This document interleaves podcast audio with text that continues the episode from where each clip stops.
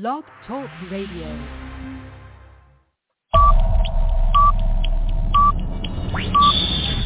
Ten,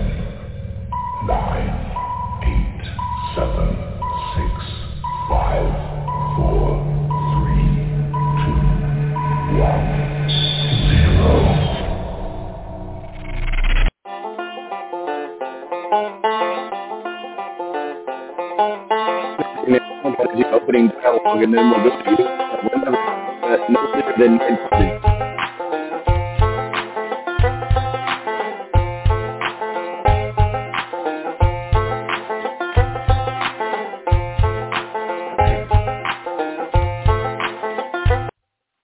All right, my minions, welcome to The Balance. My name's Tom Marquis, still Presidente. Eh? We do this thing called The Balance every Saturday morning where the great minds get together and guide through the world of sports. Well, one great mind is mine. I'm on loan from God with you guys. That's okay. I'm, I'm all I'm all here for you. My name's Tom Marquis, El Presidente, 917-889-8516 is our digits. Got a great show lined up for you today. Uh, we've got a ton of stuff to talk about, everything from the NFL to racing to NASCAR to IndyCar. You got it. We've got it in the mixed bag and ready to go. Uh, we're bringing back we're bringing back fantasy football huddle. That's right. Can I get an amen? Amen. Fantasy football huddle. We've got a couple uh, of uh, fantasy uh, uh, football managers that I work with and uh, playing with in a fantasy football who have assured me of their greatness and excellence. Uh, so we'll have Nate and John on here in just a few moments. Actually, we'll be talking about what they're doing, what we're looking for in the draft as we bring back the fantasy football huddle. I need to get a little wheel, spin the wheel, say, all right, here we're talking about tight ends, we're talking about running backs. Well, we'll figure that out. Then uh, uh, in the next segment, we got um, Steve Wilson, editor-in-chief of Speedway Digest, our official NASCAR contributor. He's down in Daytona. He'll break down all of the last night's action in Xfinity. Uh, a lot of a lot of talk, about that. Little uh, a lot to talk about. A little time to do it, if you will. It was talk about the Xfinity race last night, uh, and then that we've got. The, look forward to today's Cup race, and then Tony Donahue is out in St. Louis at Gateway to help us break down tomorrow's IndyCar race in St. Louis. And uh, then we end it all up, wrap it up, and put a bowl on it. Ed Kracz, beat writer uh, in uh, the Philadelphia Eagles at SI.com. He was just uh, with the, the, the Colts, uh, who were out there this past week. Obviously, that's our homer team, or at least one of our homer teams that we have here on the show as we're located high atop the Balance Studios in Indianapolis, Indiana. Uh, so uh, he's going to be joining us, and we're going to be talking about not only the Colts and and the Eagles, but we're going to try to get around uh, the uh, NFL as the final preseason comes to a wrap, and you know teams are doing that one big uh, cut, uh, and uh, we'll see uh, how how that goes. Also, make sure you check everything out at the Balance www balance on balancesportscast.com. We just redid it, so I'm still getting everything to uh, to flow off my my tongue, if you will. My name is Tom Marcus. Stick around. It's about to get good right here on the Balance Radio Network.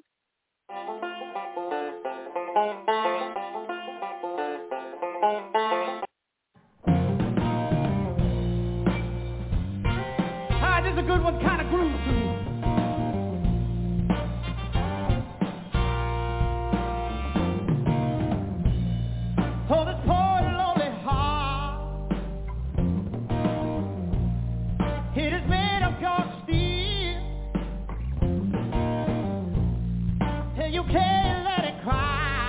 The Air National Guard is a reserve component of the United States Air Force and serves alongside active duty Air Force members in times of a national crisis. In addition, the Air Guard serves the state and local community in a wide range of capacities. The reason people join the Air Guard is as diverse as our members and includes such reasons as a deep desire to serve their country, money for college, travel, new job skills, and the pride that goes along with belonging to the greatest military organization in the world. I joined because I felt a calling to serve my country, but I didn't want to be far away from my family, so the Indiana Air National Guard was a perfect fit for me. With over 95 different career opportunities to choose from and 100% paid college tuition, to any state-funded college, why not give us a call? Call 1-800-841-3103 or visit online at goang.com to find out more. Again, that's 1-800-841-3103. The Air National Guard, guarding America, defending freedom. I got, I got. I can't believe it. I've been playing 4 on 4 with a barbershop quartet. Pass the ball, pass the rock. We're open, just pass the ball. Nah, I can't believe how easy it was to save hundreds of dollars on my car insurance with Geico. Yeah.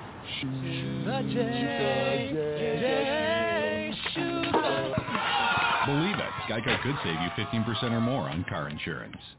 Morning face. You get it when you don't sleep well. This is what happened to Linda. Morning, guys. Good morning. Ah, what is that thing? It's me, Linda. Oh my god, it talks! Run! No, it's me, Linda from HR. It looks hungry! Save the children! Save them!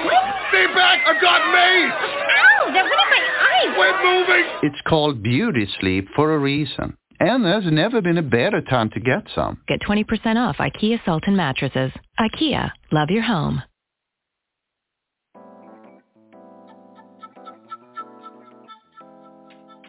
Oh, hi. Uh, Seen on the board, do you guys have Black Rifle coffee here? No, I'm sorry. We only carry good small batch coffee here. Well, it is great small batch coffee. Well, that really can't be unless it's fresh roasted. So, um, you know. Well, it is fresh roasted. I, I don't think you know what that means. You know what this is? This is Masa Lekwa Pique, which of course in the Indonesian language, oh, let me finish. In the Indonesian language, it's weasel coffee. You just made that up. No, it's been passed through their digestive tract. That's disgusting. And then it's nature's wet processing. Yeah, but is it good? I mean, it's all right. Are they investor philanthropists? Do they support good causes? Yeah, tons of causes. Veterans causes and first responder causes, but it doesn't matter because they make good coffee. So that's what I'm wondering. Do you have any? You know what? Actually, I'm I'm just gonna order it. They make it fresh and roasted. Black Rifle Coffee. It's good. Uh-huh, uh-huh. Yeah. Rihanna. Uh-huh. Good girl going bad. Uh-huh, uh-huh. Take three. Uh-huh. Action. Uh-huh, uh-huh. No clouds in my stones. Let it rain. I hydroplane in the bank. All right, my minions, welcome back to the Balance. What name's Tom Marcus, Del Presidente. About time to get things kicked off here as we bring back our fantasy football huddle. Make sure you got your Black Rifle coffee, as I do every Saturday morning right here in the Balance Studios, high atop the Balance Studios in the west suburbs of Indianapolis. Uh, Black Rifle Coffee. It's, it's, I tell you what, if you support the veterans, it's a great organization. They really help uh, veterans as they come back into the civilian world. And the good thing about it is when you buy a bag, you give a bag. So uh, mine is dedicated to the Army, but you can dedicate it to first responders, what have you. When you buy a bag, a bag is automatically donated. My my friend's uh, son is on in the Navy on a destroyer. That's all they serve is Black Rifle Coffee. BlackRifleCoffee.com. They got more than coffee, by the way. T-shirts, mugs, it all. got a Yeti. They got it all at uh, BlackRifleCoffee.com. Well, let's get things going. Joining me now is two legends in the fantasy football world, or at least I've been told, uh, John Tripp and Nathan Snyder. We'll start with you, John. Good morning. Welcome to the Balance. You ready to talk some fantasy football with us, sir? Hey, good morning, Tom. Can you hear me all right? I can hear you just fine, buddy. Uh, how's how's your Saturday? You, you you stayed in the air. It's been a hot week this week. Yeah, Saturday morning's going well. Also got some coffee poured here. Um, just Right. hanging around the house. Hey, you know, I know you're also a soccer expert, so for, from time to time we'll lean on you for some soccer uh, talk. That's that's for sure. But also Nate Snyder uh, joins us as well. Uh, Nate, uh, how are you doing? Welcome to the Balance, sir. I'm doing well. You know, my Saturday is not as leisurely as uh, John's because we have an upcoming fantasy football battle here. So, you know, I woke up at five this morning, reading through the rankings, reading what people are saying about teams here. So, you know, There you go. like lunchtime to me now. I've been studying up real hard here. Got a half a day's work done already, don't you?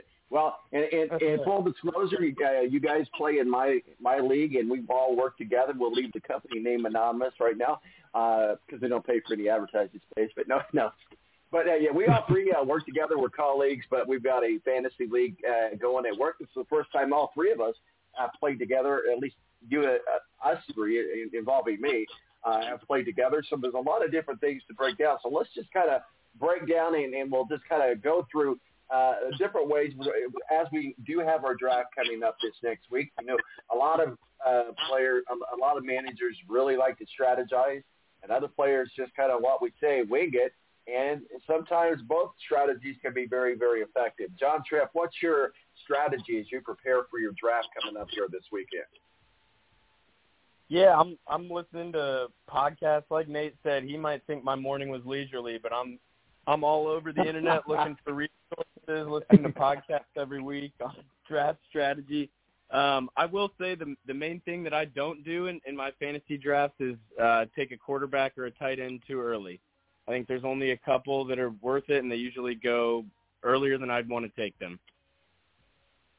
You know, I do agree with you on that. I, I mean, well, actually, never draft a, a kicker or a defense first. So you, there's that. But yeah, I, I always – I'm, I'm under the same theory. Never, and we'll get into some quarterbacks here in just a minute. We'll kind of go through a, a little little bit of a small mock, mock draft. I know we've only got about 20 minutes or so, uh, but we'll try to get into just a, a quick uh, uh, in and out uh, small draft if, if we can. But I totally agree with you on that.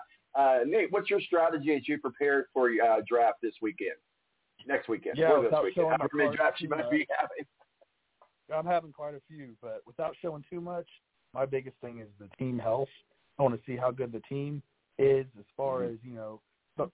Our local team here in Indianapolis, some could say, you know, there's some issues there that maybe there's not. So maybe I'll stay away from some players from Indianapolis. But I like to see, you know, how if, if there's a small injury, is that player, what's the team health like? Is that player going to play through? Is he going to, you know, score me points when I need him, or is he going to sit on the bench? What's the team health? Where are they probably going to be playing for at the end of the year? That's kind of what I look at there.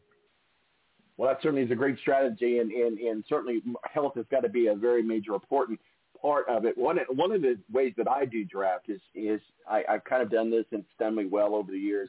Is I typically will start with, without again leaning to who my again it falls who you, where you fall in the order, but I do running back, running back, wide receiver, wide receiver. Uh, typically, in maybe not in that order. Sometimes I'll start with the wide receivers, but but typically I'll get my running backs and wide receivers off uh, pretty quickly. Obviously, in, in running backs will score you points in fantasy football. As we just talked about, quarterbacks isn't a major concern because they are going to be there, and the only way that they're going you're going to uh, get, score uh, points off of a quarterback is either through their running game or their passing game. And so they have to do something on the field. So the quarterbacks will definitely be there. Another strategy that I don't subscribe to that I know a lot of uh, fantasy football is I don't really pay a lot of attention to uh, the bye week and I say that because not that they're not important, but because of the fact that we're drafting uh, a numerous amount of people, a lot of things can happen throughout the year. Ideally, or most commonly, I should say, is injury. Uh, so you've got a quarterback, running back, and you you've got them locked up because of bye weeks. Okay, great, we're good to go. And then one or the other one gets hurt, and now you've got a situation to where you've got to pick somebody up off the waivers, release them, put it, put them on IR. Doesn't always match up at the end of the year with the bye week. So the bye weeks is important to pay attention to, but I don't really make that my one of my sources of truth. Uh, John, what's your thoughts on uh, a bye week draft? Yeah, I'm, I'm mostly in line with you. I'd say you probably don't want your top four players all on the same bye week. Uh, seems like kind of a, an automatic loss, but other than that, I'm not I'm not paying too much attention to it either. Nate, what are your thoughts on the bye week? Same. If you start paying attention to all that, it starts to be too complex. There's too many layers, too many things you're worried about. Uh, my thought is if you have one game for because you have a few players on bye week, so be it. You know, if your team's good enough and you can pick up more wins throughout the season, at the end of the season, there aren't any bye weeks there in playoffs. So, uh, yeah, to me, it's kind of a back burner type thing. It's kind of an afterthought. All right, guys. Well, we've got just a few moments here. Uh, let's go ahead and do just a quick, uh, uh, quickie uh, mock draft, if you will. Uh, we'll just assign uh, to Team Tripp, Team Snyder, and El Presidente. So real easy three team uh, pick up, and we'll just go through here just to see how many that we can kind of get through. When you get when you give us your pick, just kind of tell us why you picked with that person and why you're going with that person, and you know not, you don't necessarily have to use the same person you're going to use in your real draft, especially our real draft. So um, total randomizer, random number between one and three, and that number is two. So that is assigned to you, Nate, and then and then you, John, and then me, and then we'll snake back around. So with uh, with the uh, first pick in the 2023 mock draft uh, here on the on the balance, we'll, hold on, I gotta get, you gotta have this, man, you gotta have this.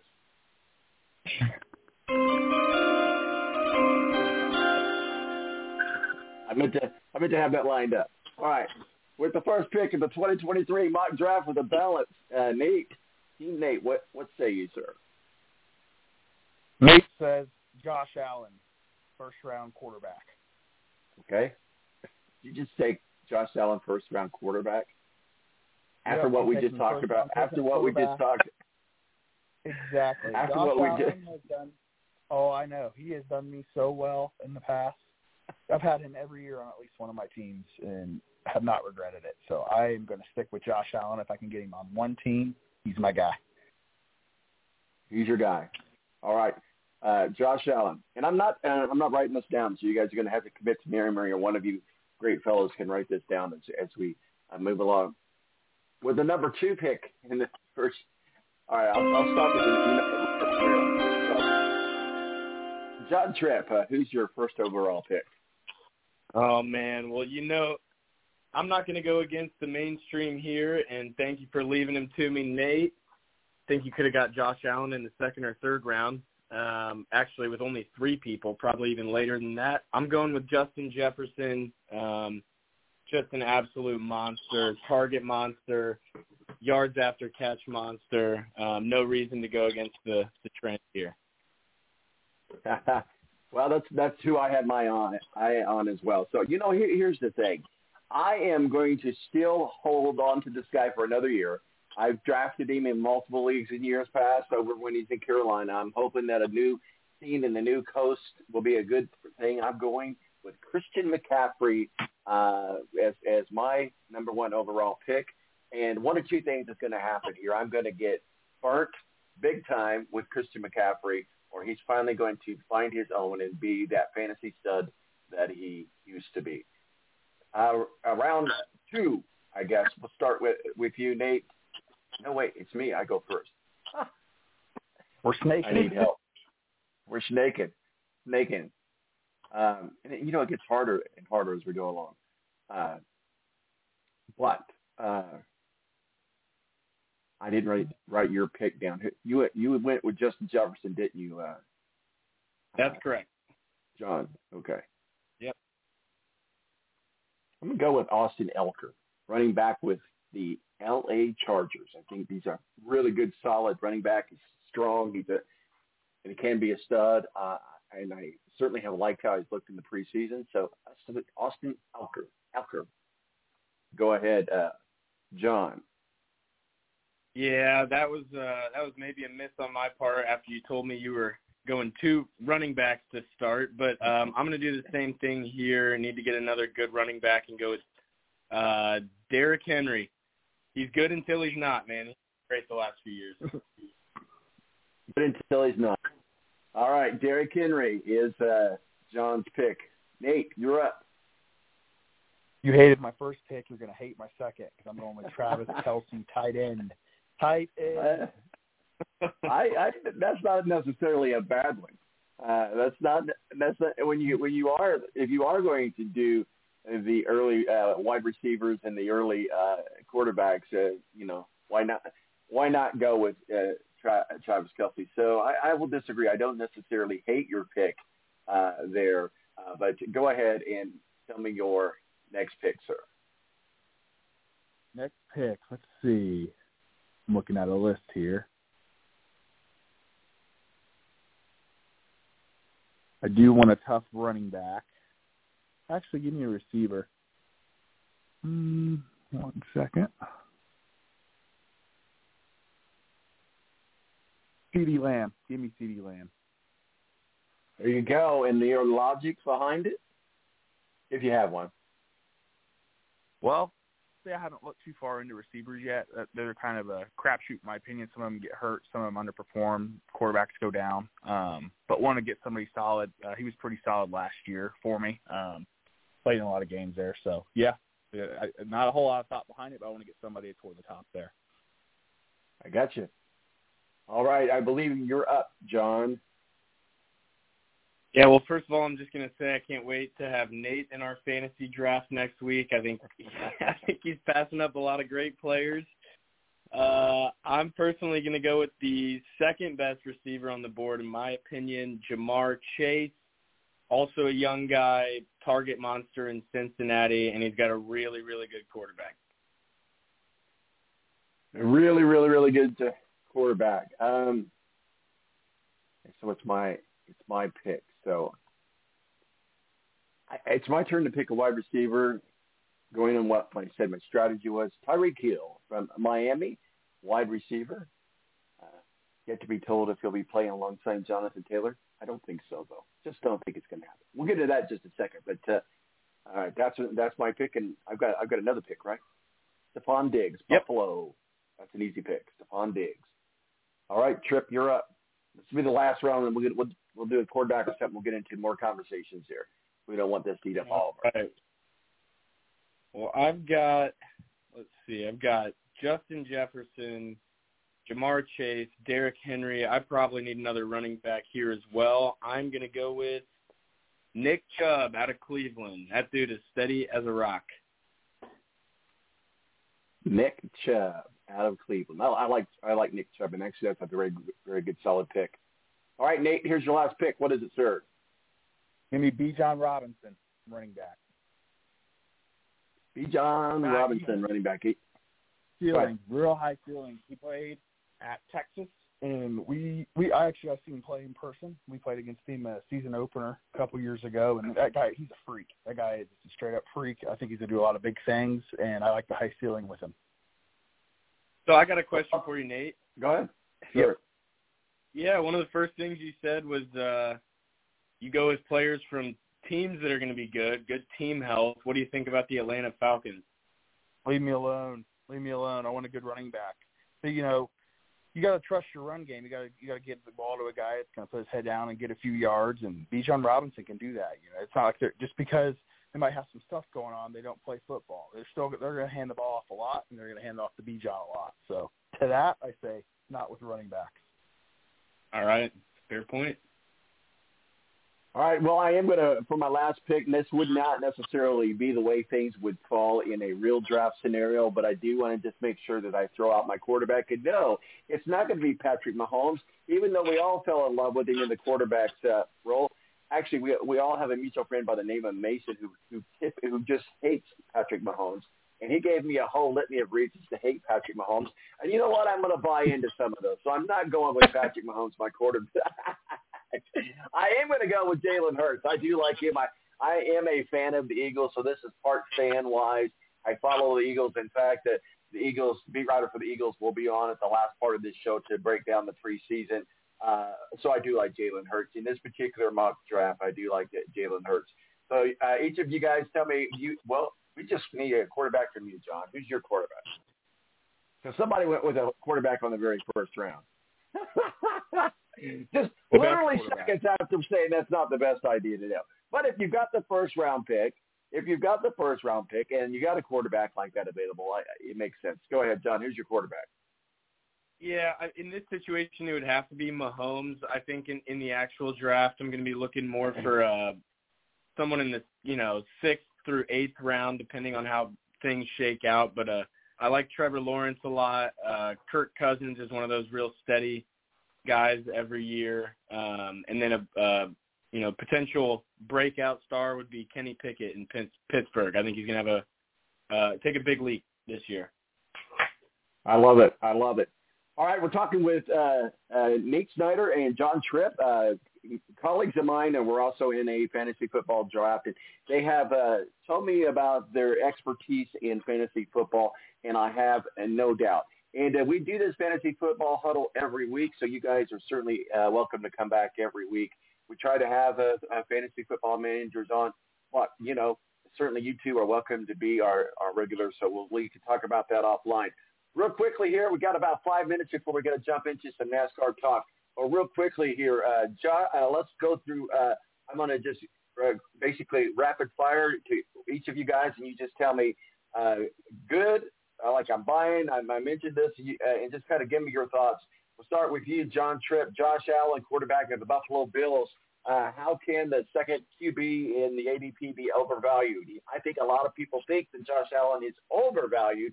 Do you think he's overvalued or undervalued? I, I, I think overvalued. I'm not going with probably any of those top three quarterbacks this year. I think they get taken too quickly. Um, there's plenty of, of above average quarterbacks that go much later on, so I'm not buying Josh Allen this year. All right, Nate, you're up. J.K. Dobbins, running back of Baltimore Ravens. Uh, Dobbins has returned to the team after delaying in protest of his contract. Uh, been there, done that. Uh, hey, here's a thought. Here's a random thought. You can work it out. Uh, Jonathan Taylor, go ahead. Yeah, J.K. Dobbins, Nate. I don't like it. I, I, I, yeah, I don't like the contract issues. Uh, it's just where's their head at. I understand you got to get paid. I understand that side of it. Um, but no, I just I, I like Run. I, I think he can come out and have a great year, but I just, I'm not going to take the risk on that with a running back. I mean, hopefully that would never happen, but running backs get hurt more than anybody, it seems. Uh, so they're they're kind of in the trenches there. So I'm I'm going to kind of leave that up to I'm going to say pass on that one. So you think that might be a reason to not get thirty million dollars a year or whatever it might be? So I can't get off the Jonathan oh, Taylor. No, I'm with him. Hey, get get get paid. Absolutely get paid. But when my fantasy dollars are buying players. I don't want the off the field issues at all. Which I, I don't. I have no negative thing to say about the guy. I'm with him. Get paid. Do your thing. But not on my team. Gotcha. Yeah, Tom, we're not making money, man. This is a fifteen dollar buy-in. We got to be careful with how we spend it. You're very right. Very right on that. John Rachaad White, running back for Tampa Bay Buccaneers. Uh, I think he is uh, very undervalued, actually. Yeah, I, I think that's a great um, that's a great late later round, maybe mid round running back. Um, I'm I'm in on on White just because of where he's going in the draft. Uh, you know, say first six seven rounds, I'm probably going running backs and wide receivers. So that's definitely somebody I'll pick up later on. So uh, Nate, uh, what are your thoughts on James Conner, running back for the Arizona Conner? I mean, he combines two fantasy players that you hate to draft, old running backs at injury risk, but at the same time, he may have high value for you in in the draft. James Conner, uh, Nate, running back Arizona. Yeah, does he? So I, I'll be transparent. I don't know a whole lot about him. Um, does he catch a lot of passes out of the backfield, or is that is that what you're alluding to? Yeah, I mean he does. He he, he does score you points, but there again, he's been in the league for a while and he's prone to high injuries. So do you do you run yeah. that risk? Exactly. The I like a younger guy for running backs. I just they're they're so in the trenches, and they just you know it's it's your O line. Depends on your O line there. You can you, you need a good running back, obviously breakaway speed, good traits. But if you have a good O line, anybody can run the ball. So uh, to me, now being him being a little older guy, now nah, I'd, I'd probably pass on him. All right, guys, real quickly because uh, I, I'm going to assume that you guys wear the Homer uh, cap of the Colts. If not, I do, and we'll, we'll just play a little Homer uh, cap here. As we're we are a national show, uh, so we like to give love to everybody, but uh, we're here in, in the Indianapolis metro area. I'm a Colts guy. Let's talk about Jonathan Taylor real quick. Uh, start with you, John. Does he get the deal done in Indianapolis? And if he does, do you take a chance with him uh, at in the uh, running back situation on your team, or you just stay far away from his him and all Colts, including Anthony Richardson, uh, as as much as possible? Uh, let's see here. So his Jonathan Taylor's deadline to find a suitable trade partner is Tuesday. Our draft is Wednesday, so I'll wait to see how that shakes out. If I was drafting before then, I'd stay as far away from him as possible. Um, I probably still won't draft him, even if he's in Indy. Uh, I think he's going to be disgruntled and, and probably not getting a full season in. Um, he's looking for that long-term extension. Anthony Richardson uh, would be happy to roster him super late round. I think if he figures it out in the back half of the season, could be a really good fantasy asset. Nate, final word to you. Uh, Indianapolis Colts uh, players, uh, Jonathan Taylor particularly. Uh, does he work it out? Do you do you st- do you draft him? Do you keep him? Do you wait until he we see what's going on and maybe try to pick him up on waivers later on, or as I'm going to do, stay far away from all Colts, mostly all Colts, uh, unless something pops up later on in the draft. To include Anthony Richardson, I'm not I'm not making him my top priority uh, this year. Uh, uh, Nate, what do you say about the Colts, particularly Jonathan Taylor Yeah, you- and Anthony Richardson?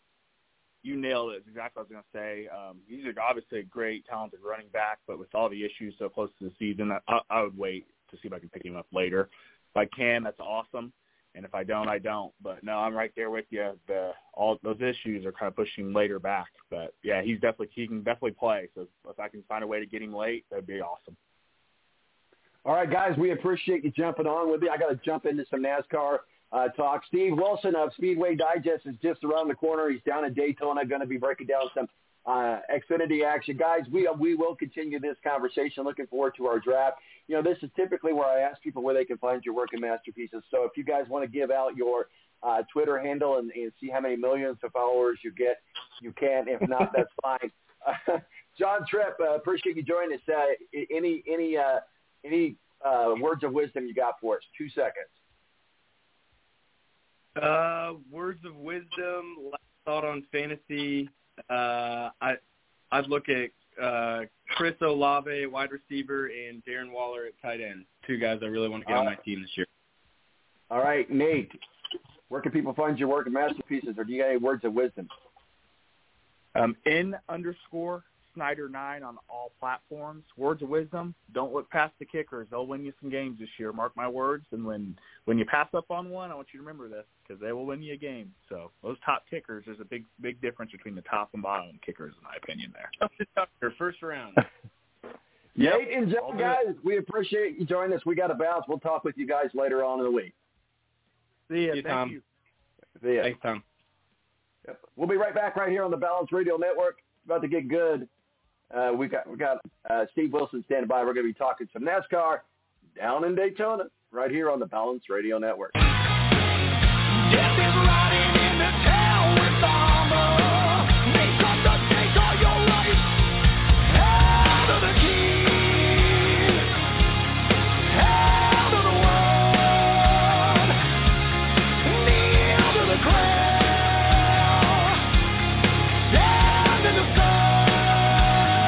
Morning face. You get it when you don't sleep well. This is what happened to Linda.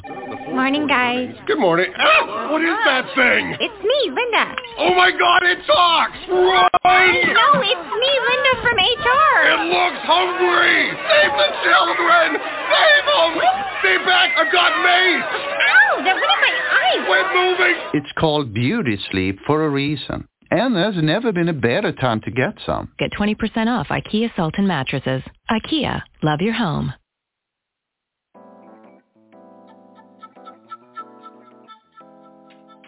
Oh, hi. Uh, seen on the board, do you guys have Black Rifle coffee here? No, I'm sorry. We only carry good small batch coffee here. Well, it is great small batch coffee. Well, that really can't be unless it's fresh roasted. So, um, you know. Well, it is fresh roasted. I, I don't think you know what that means. You know what this is? This is masa lekwa pique, which of course in the Indonesian language, let me finish. In the Indonesian language, it's weasel coffee.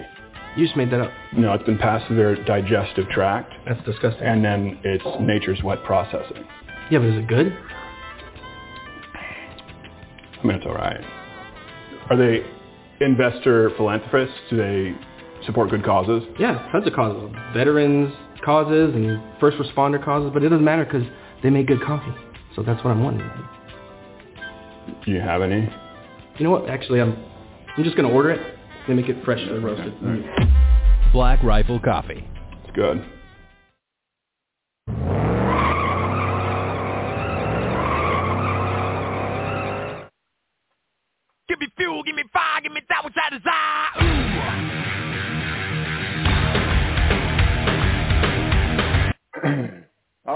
Welcome back to the balance. 917-889-8516 is our digits.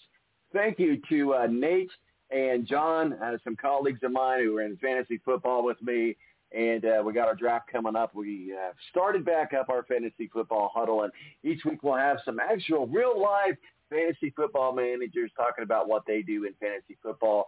Uh, but uh, no fantasy about this. Out down in Daytona, there's some racing going on, and joining us now is Steve Wilson, editor-in-chief of SpeedwayDigest.com and our official NASCAR contributor. Uh, how are you, sir? Is it as hot as, as hell in Daytona as it is here in Indianapolis, sir? no, it's actually been pretty pretty nice down here all weekend. Nice.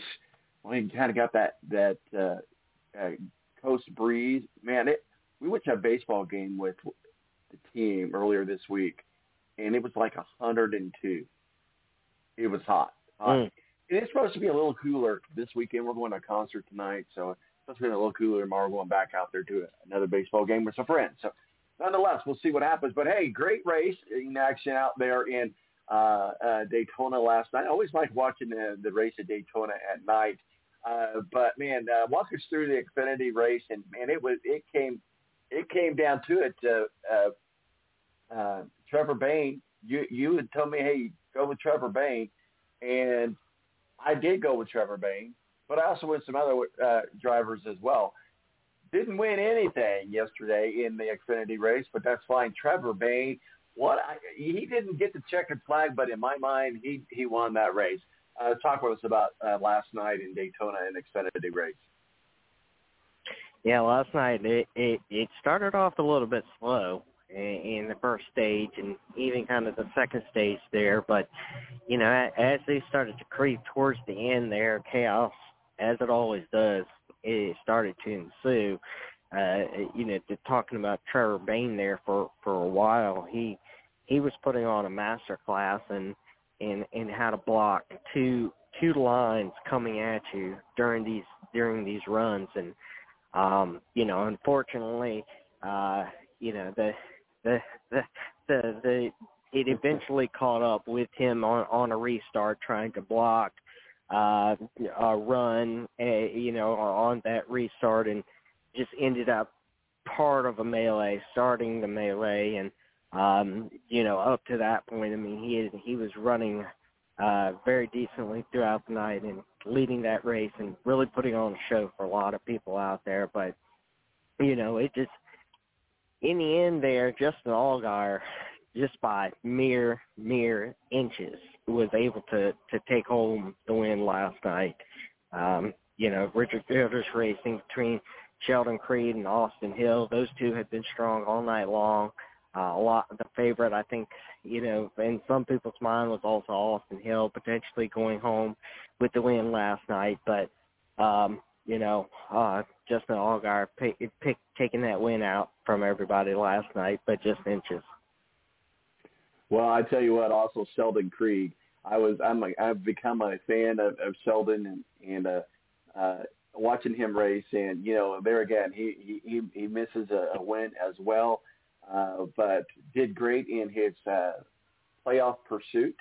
Uh, so let's kind of talk real quickly before we get into because we only got you for a limited amount of time because got to get over to Tony. Uh, uh, but he's he's in St. Louis for IndyCar. But let's talk a little bit about Sheldon Creed, his his playoff, and let's just talk about the the players we're watching uh, as I believe that next week is the final race before the the playoffs uh, spots are secured.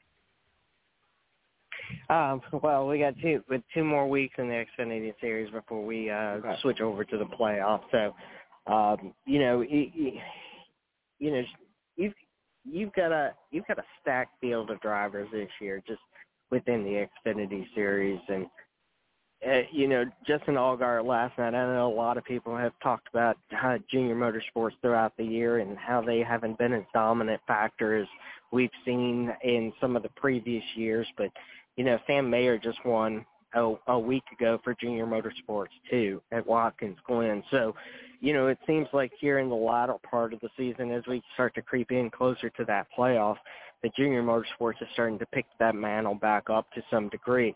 And you know, Joe Gibbs Racing has been the one that we've watched all year long. John Hunter Nemechek has been that driver out there that has taken home victory on multiple occasions for those for for that crew and you know we looked at him and feel like he's kind of the perennial favorite in a lot of ways. That he he will come out and he will be the one that it, it, you know potentially takes this thing all the way down to Phoenix. But you know, in the last two weeks, you know, as I said, you know, we we now have two junior motorsports drivers that has uh, uh, won in two weeks, and it seems like maybe they are picking that mantle up just a little bit that we've lost throughout the first part of the season. Ed, I mean, Ed's going to be coming up on the next segment. My brain's fried. My brain is fried. Let's talk a little bit about what's going on here with the uh, Daytona uh, coming up tomorrow. Uh, or is it to, wait? Is it today? Is the Cup race today or is it tonight. tomorrow? Tonight. Tonight. All tonight. right. All right. Well, we'll be at a concert tonight, so we're we're going to uh, we're going to miss it. Let's talk a little bit about who we're looking at uh, coming up in, in the. Uh, obviously, we've got a lot of players on the bubble. Uh, who are we looking at here for uh, the uh, playoff spots? Regu- final final playoff spot, regular season championship on the line. Sorry, go ahead. Well, I mean, right now, it, you know, you got Bubba Wallace and uh, Ty Gibbs and uh, down there around that 16th spot that are fighting for that for that last and final spot. But you know, I think a lot of people on their mind right now is uh, does Chase Elliott make it in after his troubles earlier Mm-hmm. this year between being hurt and being suspended? He has to win tonight. This is his only chance to get in if he has to win. Or, you know, does Bubba Wallace and Ty Gibbs miss out on it totally by, you know, happenstance of some driver that, you know, we've not talked about? Maybe a, a driver like Michael, uh, not, I'm not saying Michael McDowell and you know, because he's already in, but you know, a driver uh, uh, similar to Michael McDowell that maybe hasn't won, and, and there's an opportunity at a track like Daytona to to squeeze through some of these accidents and maybe pick that win up at the end of the race. Somebody that we don't normally talk about, somebody that hasn't been to victory lane this year, or even been to victory lane at all in general, and come in and, and kind of take that last spot away from uh, Bob Wallace and uh, Ty Gibbs and Chase Elliott, all of those that are right around that bubble, or even you know trying to get in. So, you know, a lot of unknowns for later on tonight. There was no practice yesterday before qualifying, so it's hard to see where some of these drivers stack up at. Um, they're going to roll off later tonight, and we'll see uh, who who has it and who doesn't. But um, you know, could be you know an upset by somebody out there that we we're not talking about, we're not looking at, and uh, you know just takes that 16th and final spot away. Well, let's talk about a few drivers. Uh, we're still uh, standing by for Tony, and he's out in St. Louis at Gateway for the IndyCar race. Uh, and uh, he said he might be hit or miss because you know how it is trying to get in and out of a track. So we'll just keep rolling with you right now. If you've got a little bit of time, let's talk a little bit about Martin Truex Jr. Really, really, I have to say, out all, all the drivers that we had an opportunity to talk with uh, when here in Indianapolis, Martin Truex Jr. was was one of the, the the best ones, and certainly one of the most personable ones. And you know, really spent uh, some time talking with us, and so I really enjoyed talking with him, and and he, just to kind of see his personal side was kind of cool as well. Martin Truex Jr. What are your thoughts? Well, going in tonight, he he's leading the he's leading the standings. So unless something crazy happens, um, you know he he should come out at the end of the night as the regular season champion for uh, the for this uh, for the Cup Series, and you know that should also give him a, a decent bump and a be- decent lead, uh, getting ready to head over in the first playoff race next weekend in Darlington he's been rather consistent for you know a majority part of the year and for a long time, all the way up until about May or June. Uh, Ross Chastain had been the driver that had been leading that championship standings until Martin Truex Jr. was able to take it away. Between a combination of some wins and a combination of being very consistent throughout, um, you know, up to that point and even since then. Um, Ross has, you know, kind of fallen back a little bit because of uh, some finishing positions and things like that, which, uh, you know, he, he, I think he's also a favorite too. But, you know, going into tonight, like I said, you know, with unless something happens, we he will be our regular season championship in the Cup season, Cup Series. You know how when we when we look at uh, teams that are in the playoffs, teams who aren't in the playoffs, teams or drivers who who hope to get into the playoffs, and then you have everybody else. Uh, is there a, a, a point when you create an alliance if you're trying to get in, or if you're already in? Do you create an alliance? I would say, especially if you're on the bubble, do you create an alliance with that group that we call everybody else to help you get ahead and get on into the playoffs? Is is there that type of pre-race planning, pre-race strategy, and maybe not even necessarily teammates, but just overall? Hey, I'm going to help you. I'm not going to get into the. Maybe we can form some sort of an alliance on the track. Does that happen? Is that a reality? Well, Ross Chastain was asked sort of about this yesterday when he came in and was talking to the media, and it seems like Chevrolet has had their own meetings heading up and in, into this race, and without naming names, it sounds like there may be some potentials there for an alliance for Chase Elliott to be able to Mm-hmm. to work with some people that may not only be on his team. But you know, at the end of the day, you know these these these other teams could end up bailing on him, and his best bet is to work with somebody like Kyle Larson and William Byron. They have nothing to lose by winning this race except for more points. So you know they, you know, and it's everything to gain by for Chase Elliott um, to to get help from them and, and be in the championship run for the for the postseason. So you know, uh, it it sounds like there are uh, some, you know, things in the works, or there have been some conversations leading into this race from a partic- the particular manufacturer, and this is something that Ford has done in the past with their one Ford policy at these races like Daytona and Talladega, where they work together, they stay together, they pit together, they do everything together to ensure that even if it's not them as a Ford driver, another Ford driver is taking home the uh, the the checkered flag at the end of the night. And it sounds like the Chevrolet is trying to mimic that policy in order to help somebody make maybe like a Chase Elliott, or maybe it's just you know as as a as a brand or as a manufacturer as a whole to ensure that you know one of their drivers gets the victory lane tonight.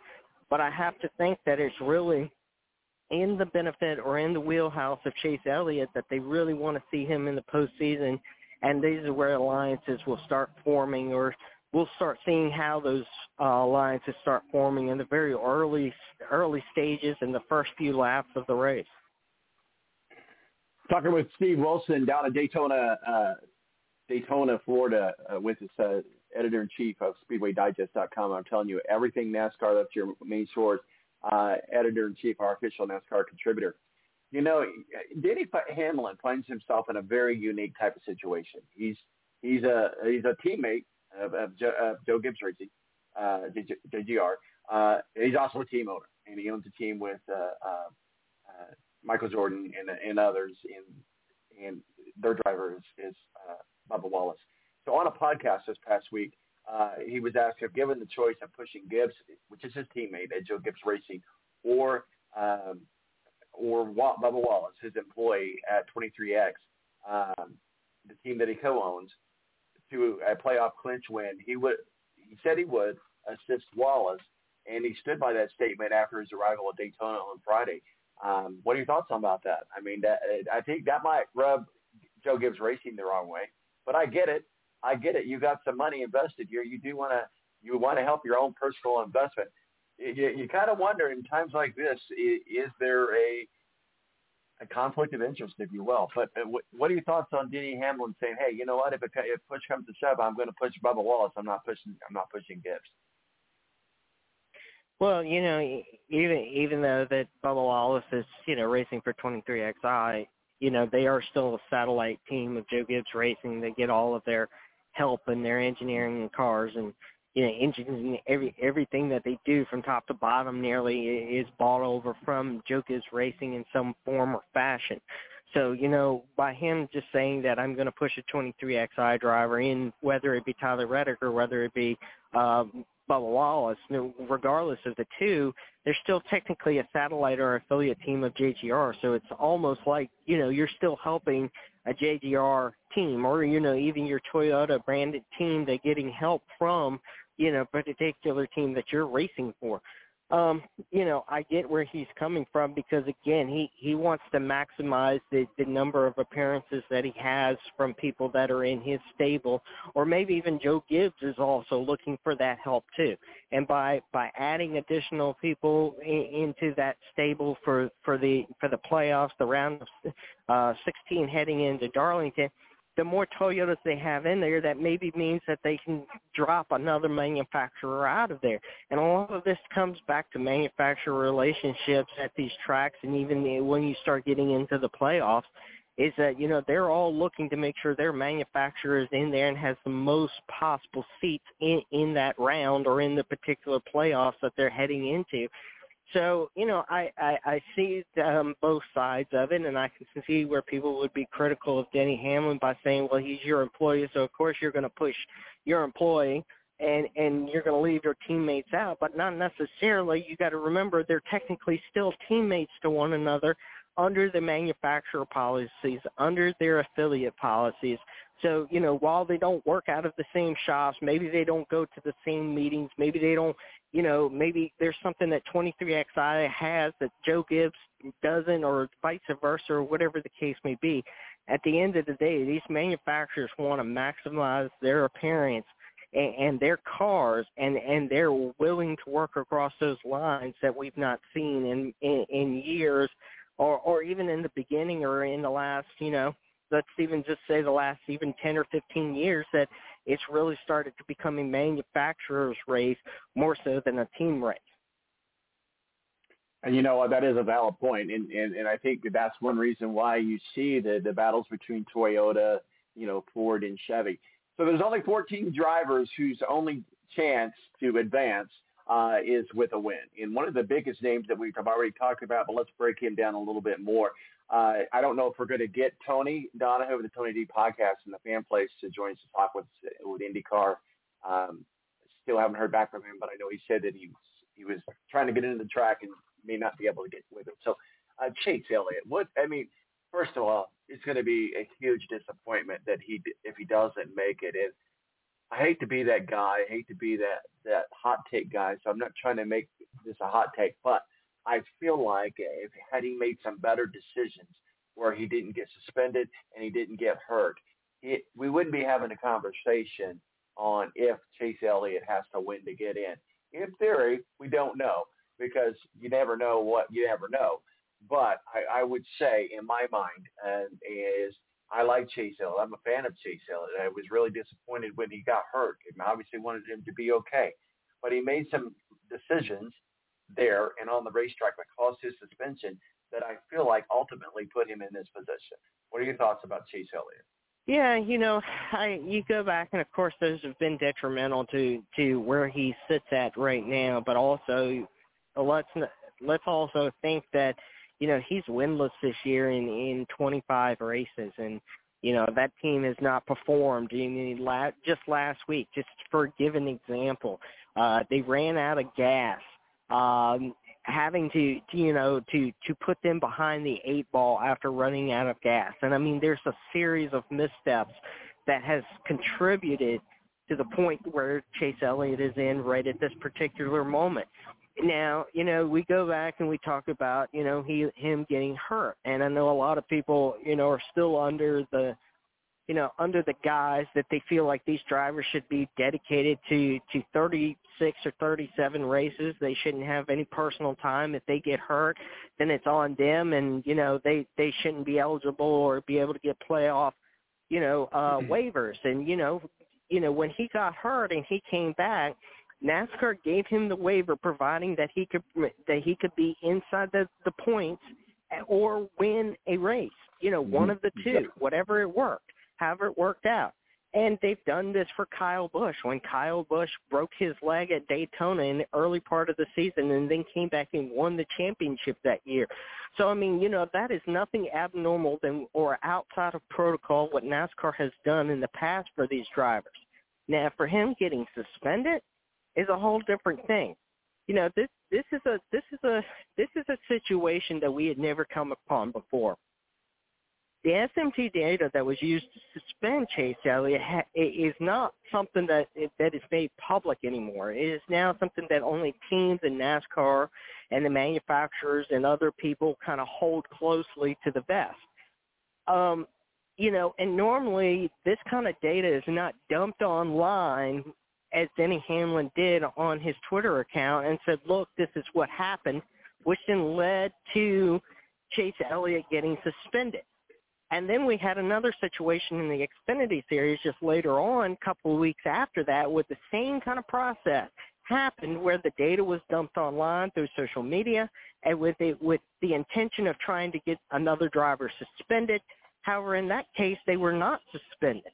NASCAR has kind of been a little bit inconsistent on the fact of, you know, first you suspend Chase Elliott for blatantly wrecking Denny Hamlin, and maybe he should have. May I get it? There's, there's, you know, you don't want, you don't want to be, you know, we say don't use your car as a weapon, and in a way, Chase Elliott kind of used his car as a weapon, but at the same time, those are judgment calls that are typically made at the track and not days later because of a data dump on social media.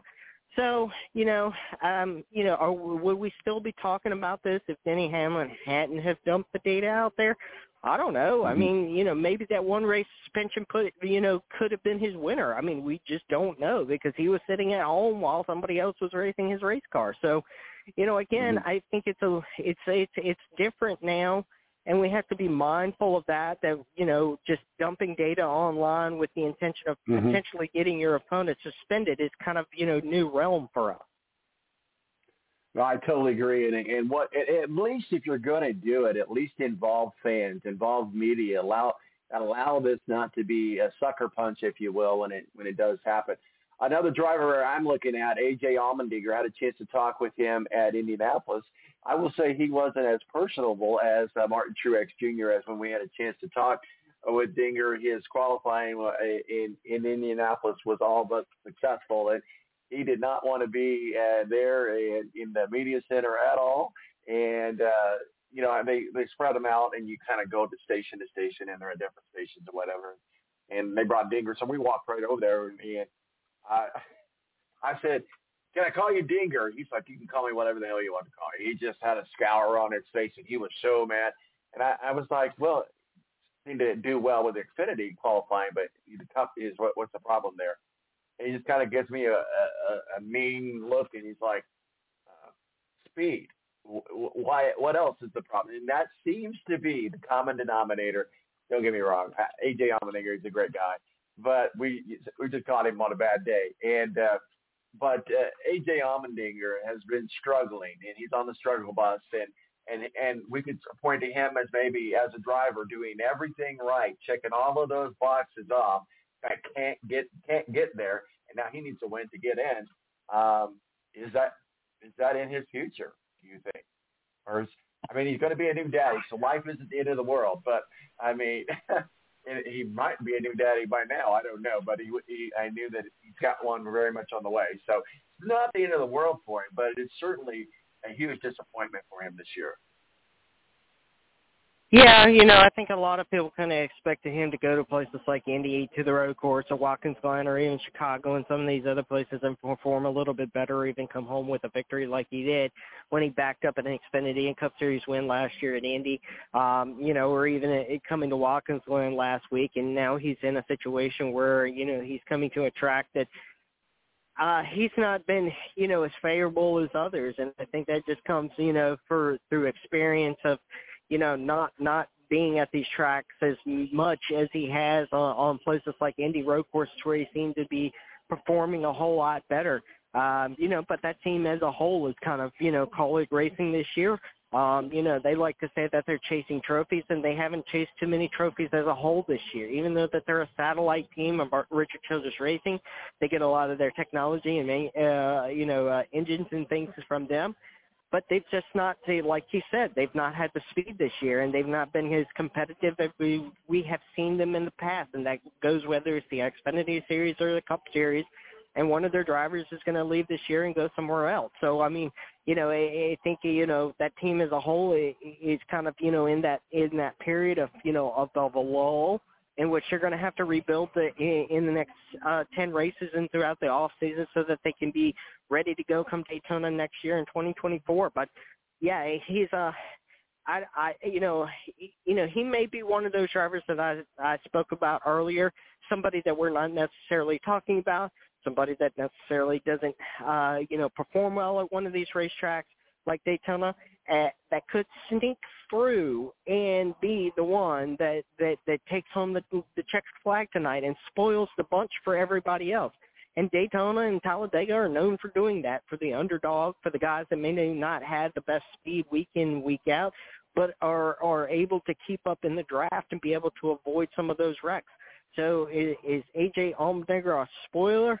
Potentially because all those drivers that that we don't normally talk about have just as much of a chance this or tonight in, in, at, at Daytona as the guys like Denny Hamlin who have won the Daytona 500 multiple times. So you know you you you see underdog teams, you see teams that have not traditionally done well go out and pull these victories away from others at places like Daytona. So he has just as much chance tonight as long as he can avoid the wrecks and stay out of the melee in the big one.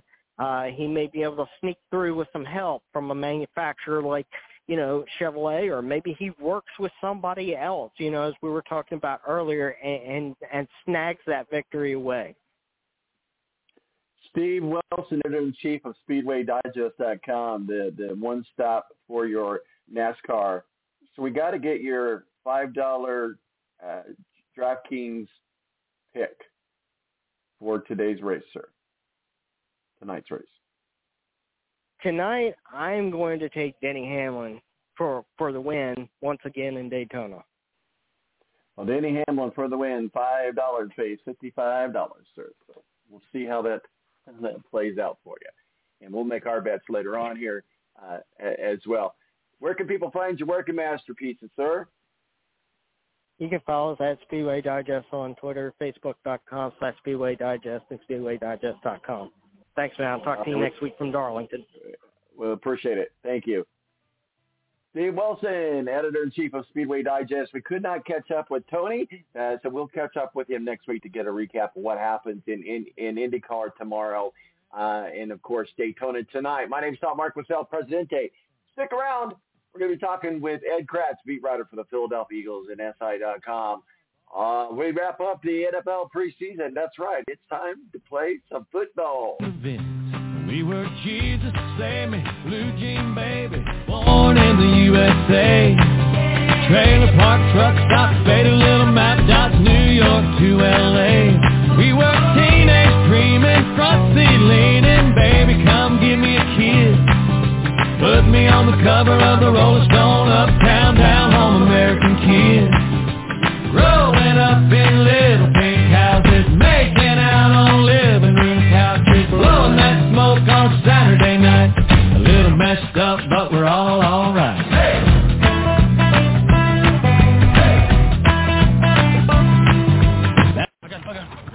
I can't believe it. I've been playing 4 on 4 with a barbershop quartet.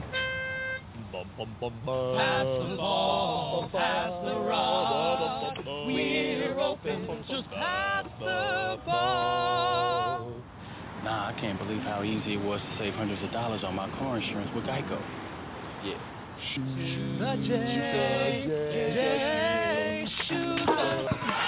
Believe it, Geico could save you 15% or more on car insurance.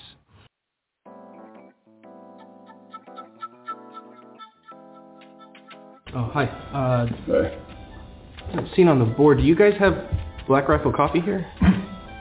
No, I'm sorry. We only carry good small batch coffee here. Well, it is great small batch coffee. Well, that really can't be unless it's fresh roasted. So, um, you know. Well, it is fresh roasted. I, I don't think you know what that means. You know what this is? This is Masa Lekwa Pique, which of course in the Indonesian language, oh, let me finish. In the Indonesian language, it's weasel coffee. You just made that up. No, it's been passed through their digestive tract. That's disgusting. And then it's nature's wet processing. Yeah, but is it good? I mean, it's all right. Are they investor philanthropists? Do they support good causes? Yeah, tons of causes. Veterans causes and first responder causes, but it doesn't matter because they make good coffee. So that's what I'm wanting. Do you have any? You know what? Actually, I'm I'm just gonna order it. They make it fresh roasted. Black Rifle Coffee. It's good.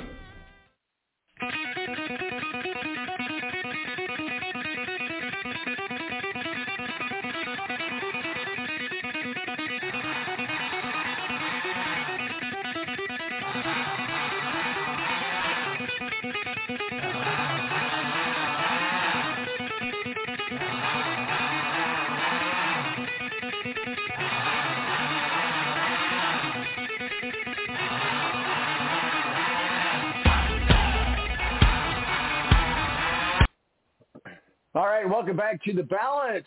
We are uh, uh, about 90 minutes in. Uh, thank you to uh, we we kick off our fantasy football huddle, guys. We have our fantasy football draft this next weekend, so we're getting down there with the balance fantasy football draft, and I've got uh, a couple other fantasy leagues that I'm in, and uh, I we I'm also in one at work. So uh, two of my colleagues have been uh, telling me that they are fantasy football experts. So first time I've ever played fantasy football, I said, well, you guys got to come on and, and show up to throw up, I guess, on, on the on the show. So thanks, uh, Nate and John, for jumping on. A, a couple uh, of pretty cool fantasy football managers that I work with, uh, and we're going to be doing this every week. So if you guys are a part of a fantasy football league and want to be a part of the show, just let us know. We'll try to try to fit you in in our fantasy football uh, huddle. And then thank you, Steve Wilson editor-in-chief of uh, SpeedwayDigest.com, down in Daytona, uh, where the playoff picture is becoming ever so tight. And of course, we were talking with him about the, the, the drivers on the bubble, predominantly Chase Elliott being the one with the biggest news there. Uh, so we'll see see what happens there from Daytona tonight. And joining us now, Ed Kracz, beat writer for the Philadelphia Eagles, NSI.com. It's just been a week with our Indianapolis coach. Uh, but how are you, sir? Are you ready to get the NFL season underway? Oh, I'm so ready. Yeah, it was so you know that Thursday night preseason game between the Colts and the Eagles seemed to take like three days to play. It just dragged on and on. So yeah, I'm ready. I, you know, and we still have to wait another you know week, right? Nothing this weekend, uh, so we have to wait another Yeah. week yet. But yeah, I'm. I'm ready to go. Well, hopefully it Actually, wasn't. it's, it's two weeks. I think it, it's two. Yeah, I weeks, think it is right? two weeks. Yeah. Yeah, yeah. Because the the big cut comes next week, right? The next the big cut. Uh, Tuesday by four, all 53 teams or all 32 teams have to be down to their 53 players. They, it's a little different this year. Previous years they had like one early cut after maybe the first preseason game. They got down to I think you know 85 or 63 players, but this year they're just doing the one big cut. So uh, each team has about 90 players and they have to get down to 53. So there's going to be a lot of activity over the next uh, few days here leading up to Tuesday.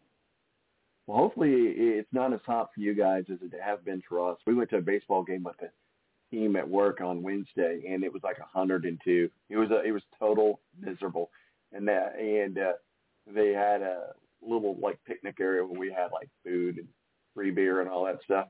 We were drinking more water than we were beer. Put it that. way. Well, it was a work function. this is a work. This is a work function. Have fun, but don't be a dumbass, right? Yeah, those as as but yeah, it, it, we're, we're actually going uh, to the same series uh, in AAA here in Indianapolis on tomorrow, actually. Uh, so uh, with some friends, so we'll, hopefully it's a little bit cooler uh, there. Tonight we're going to uh, the Pentatonix uh, concert. Are you are you familiar with the Pen- Pentatonix? Pentatonix? It's one of Melissa's favorite groups, but I've never seen them. I guess they're I, all I am familiar. yeah, I guess they don't have any instruments. And I was listening to them last night, and I'm like, now I'm hearing bass because you're hearing it, but it's not there. And so I, I YouTube some of it earlier this morning, and yeah, they should be a good concert. So we're gonna Yeah, we're gonna do yeah, that. All a cappella, all a cappella stuff, Yeah. right? These guys don't use any Yeah. instruments. Yeah, it's pretty cool. Yeah, they don't. I mean, it's, I mean, kind of like Straight No Chaser, I guess, on steroids. I mean, I'm interesting to see. I'm a Straight No Chaser fan just because of their Indiana connection, but nonetheless, I, I digress. There's there's a lot of Yeah. music, there's a lot of rumbling going on here in Indianapolis, and uh, maybe we'll, we'll get to the Eagles here in just a second. But I don't think it's no coinkydink uh, that Tuesday's the deadline that the Indianapolis Colts have given uh, Jonathan Taylor to, hey, figure this trade out or don't. Now, so that leads me to you. You've been there in Philadelphia with the Colts last week. We know there was that issue between uh, between the, the fights when that happens. That's just the way things happen in the NFL. Um, and they got a little bit of attention, but ev- I think everybody's look at the Colts as Jonathan Taylor, and the Eagles have been brought up in conversation as having, you know, uh, some legit conversations. I know they turned down a, an offer so far by the Dolphins, and what I've heard through my sources of people in the local media here, they're saying that they're hearing that the Colts want a first round, and that's as you and I know, that's not what they're doing. So again, we're toying with Jonathan Taylor. I, I'm under the, the theory if he doesn't want to be here, let him go. He's not going to get the money that he wants. It's just not going to happen. And he's already playing injured. And I, I, I've said all along that I think he wanted to get this contract done this year because typically this year would be the contract year. You go out there and you show yourself and you play hurt and you just drive through and you get your contract. Well, he's not going to be able to do that this year, is my theory, and he knows that, and so he wants to get that contract locked down by whoever is going to pay him that, and that's not going to happen. So you're on the inside there with the Philadelphia Eagles. What can you tell us about the Colts and the Eagles? Is there any meat to that sandwich? Well, I don't. I don't think there is. Uh, I think it's just you know, listen, the Eagles are always involved with you know whoever the big name is on the market. For some reason, you know, the Eagles always get dragged into the hey, they're interested conversation, but that's not always the case. I mean, Howie Roseman, like any good GM, would do his due diligence and see what they want and see what it's going to cost and and go from there. But you know, I I just think if the Colts really wanted to trade him, they would come off of their demand for a first round pick. Nobody's going to give them a first round pick, and I'm pretty sure they know that. And you know, mm-hmm. I think they'd like to hang on to him, but you know, you're right. Why keep an unhappy player in your locker room? Why why you have to deal with that? And especially if you're a first year head coach like Shane Steichen, why why would you want any unhappiness? You know, you're trying to foster a culture inside that locker room where everybody's pulling from the same end of the rope and you're all in it together and you're not playing for yourself but you're playing for your brother next to you, all that stuff. And you know, if you have somebody like Taylor who's not happy, then that's going to just torpedo everything that you want in that locker room. So to me, it makes sense to trade him, but the Colts aren't going to get a first round pick. You know, we saw it with Trey Lance. You know, Trey Lance was the third overall pick uh, by the 49ers two years ago. They gave up three first round picks to get him, and Lance came to them after they said Sam Darnold will be our backup and said, I don't want to be a number three. I want to go to a team where I have an opportunity to be a number two. And the 49ers said okay, and they and they made the deal. They they got a fourth round pick for him. He was the third overall pick, and they settled for a fourth round pick to send him to the Cowboys. I mean, that's that's kind of what you're looking at with Taylor. Is you're not going to Mm-hmm. get what you want, and if you really want to trade him, if you really want to make him happy, then you're going to have to come off of that asking price. If not, you're just opening a whole can of worms for the season going in. Uh, you know what, what's going to happen to Taylor? It's going to be a big, you know, circus around the team. A lot of questions about it, a lot of distractions. And like I said, that's not what a first year head coach wants. And absolutely. And, and here's the thing. I think ideally in a, in a world of pu- puppy dog and butterflies, they wanted to use Jonathan Taylor as a developmental running back for Anthony Richardson. All focus, as it should be, all focus is on Anthony Richardson. And, you know, he certainly looked a, a little bit better and a little bit more confidence.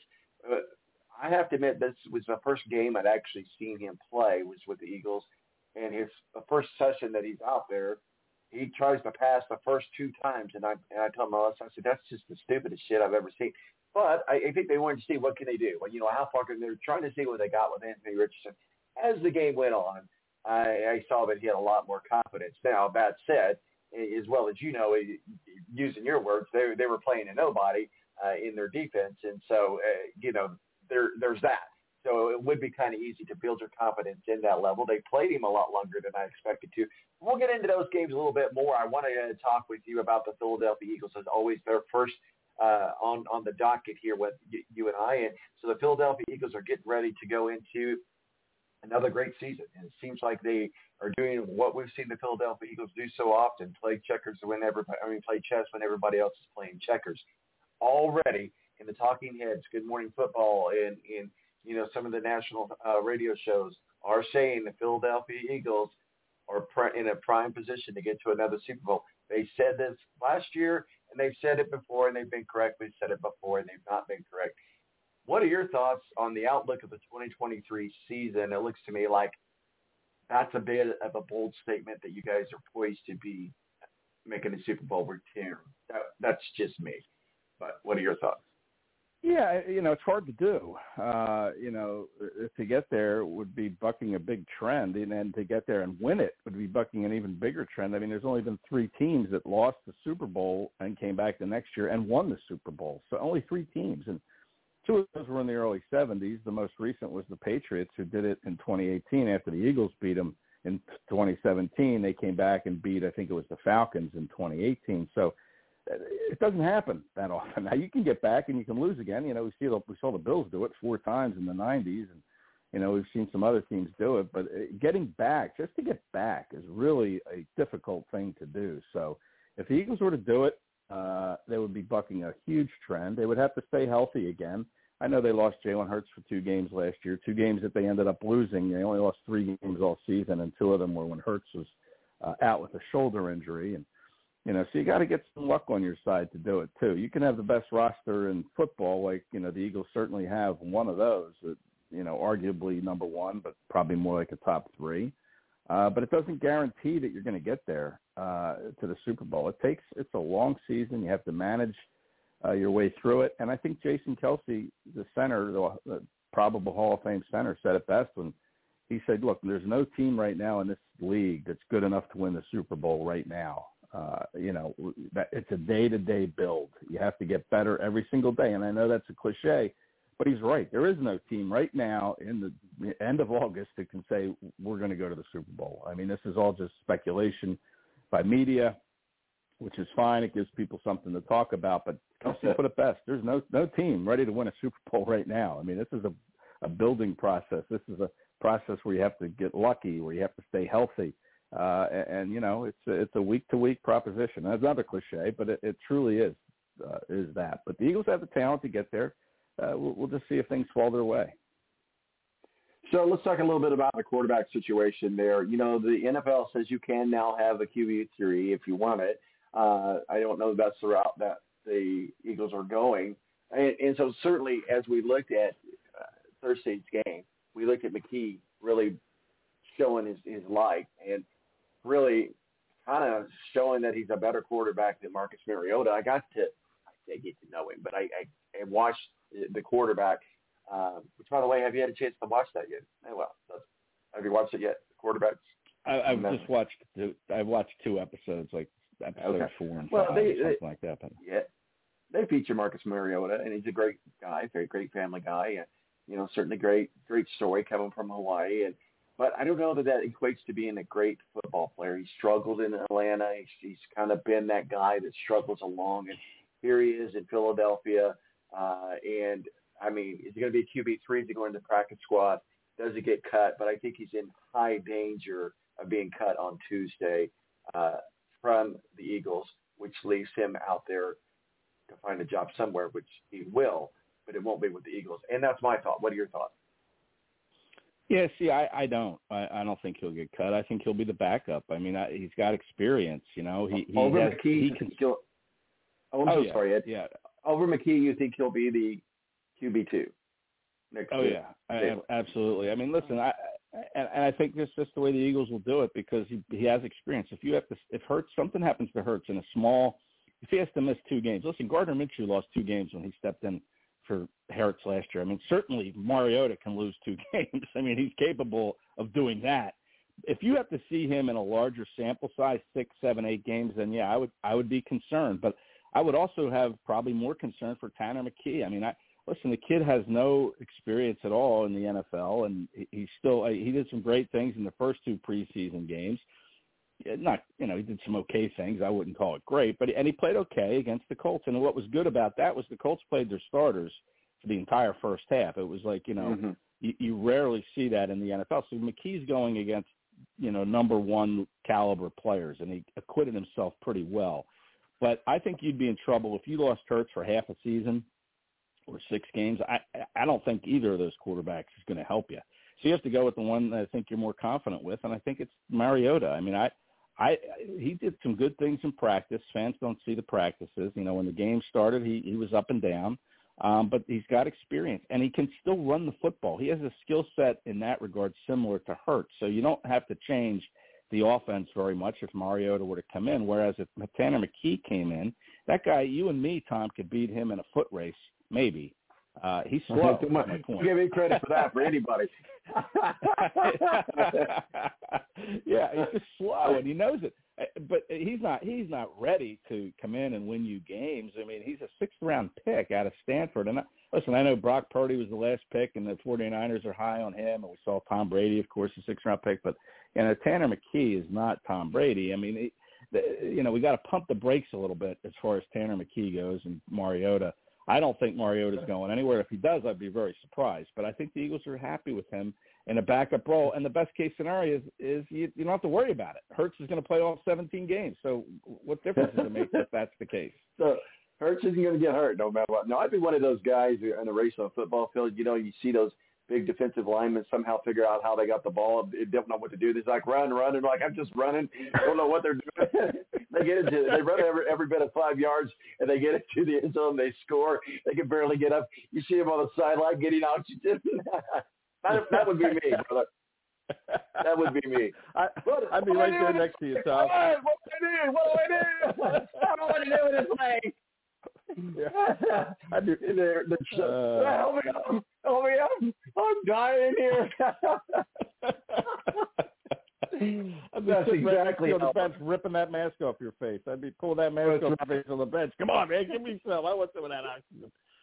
Yeah, yeah, absolutely. Well, I saw a couple tweets yesterday that I thought might be noteworthy, and we'll move on to some other teams. Uh, hashtag Eagles need to find a way to keep Joe, Ringo, Ri- Ricks, and Goodrich could be a starting starting unit in two years. Um, next tweet, hashtag Eagles preseason has come to an end with a 27-13 loss to Indianapolis Colts. Some players who have helped themselves are Eli Ricks, Trey Sermon, uh, Tyrek Maddox, Williams, and Ben Van Sumen. Some players who hurt their chances are Josh Sills, Nagata, and Kennedy. Um, what are your thoughts on those two tweets and, and your takeaways on them? Yeah, listen, the Eagles don't put a lot of stock in the games. I don't think. I mean, yeah, Ricks played well, and again against the number one, he's matched up against Alec Pierce and and uh, and uh, Michael Pittman, and you know he he did pretty good. Uh, he had a pick six in the opener. I, I like Rick. See, when I did my 53 man roster, he was probably the last guy I cut. Um, but it, the Eagles don't put a lot of stock in the games. I mean, listen, Nick Sirianni's preseason record, the three summers he's been with Philadelphia, is one six and two. He's won one game out of nine games in in the summer. All right, eh, they they don't care about the games. They don't play anybody. I mean, eh, and what they do the first year, they went to the playoffs. They lost to the Bucs in the playoffs after his first summer. What they do last year after they lost forty-eight to ten to the Dolphins in the preseason finale? Oh, they went to the Super Bowl. So they don't care. What they care about is the practices. They had 15 open to the media practices. So that is how they evaluate the roster. And Eli Ricks never played a, a second team snap or a first team snap. He was a consistent third team cornerback. Now, the litmus test is going to be does the game matter? Did that game against the Colts, the way he played, does it matter enough that he's going to be on the roster? Then that then, you know, then they do evaluate the games a little bit more than they say they do or appear to do. Uh, but yeah, I like Ricks. I, I you know, I'm not sure you can get into the practice squad. Mario Goodrich, I think, is battling a bit of an injury. Um, I like Mekhi Garner an awful lot. Um, and the thing to remember with the cut down days, and this is with every team, if you have vested veterans on your team, you can cut them um, because they're not subject to waivers. You know, so nobody can just claim them, and, and you have to go there. They're they're veterans. They're vested veterans. And Eagles have a few. They have Nick Morrow, the linebacker. Uh, you know, they've got Kentavius Street, a D tackle. So these guys could get cut while they try to put players like Mario Goodrich on the roster who's injured, and then you put him on IR to to keep a guy for the for the season. You have to uh, put him on your roster initially. If you were to IR somebody before putting your final roster, and you don't, you're he's gone from your team. You can't keep him. Um, so, you know, they have to. A couple guys, the Eagles do that probably are IR candidates, but they want to keep them on the roster. A guy like Britton Covey, Mario Goodrich, uh, you know, maybe some other another player there too that I can't think of right now. But you can do that. You can cut these veteran players, eh, keep the young guys that you want to keep on your roster, and then once it's submitted, bam, put them on IR and bring those veteran guys back. So uh, that's something to keep an eye on, not just like I said for the Eagles, but every team has vested veterans that they can cut if they want to keep a young guy on the roster, knowing that they're going to make an IR move once the rosters are submitted. Uh, so that you know that's one way to do it.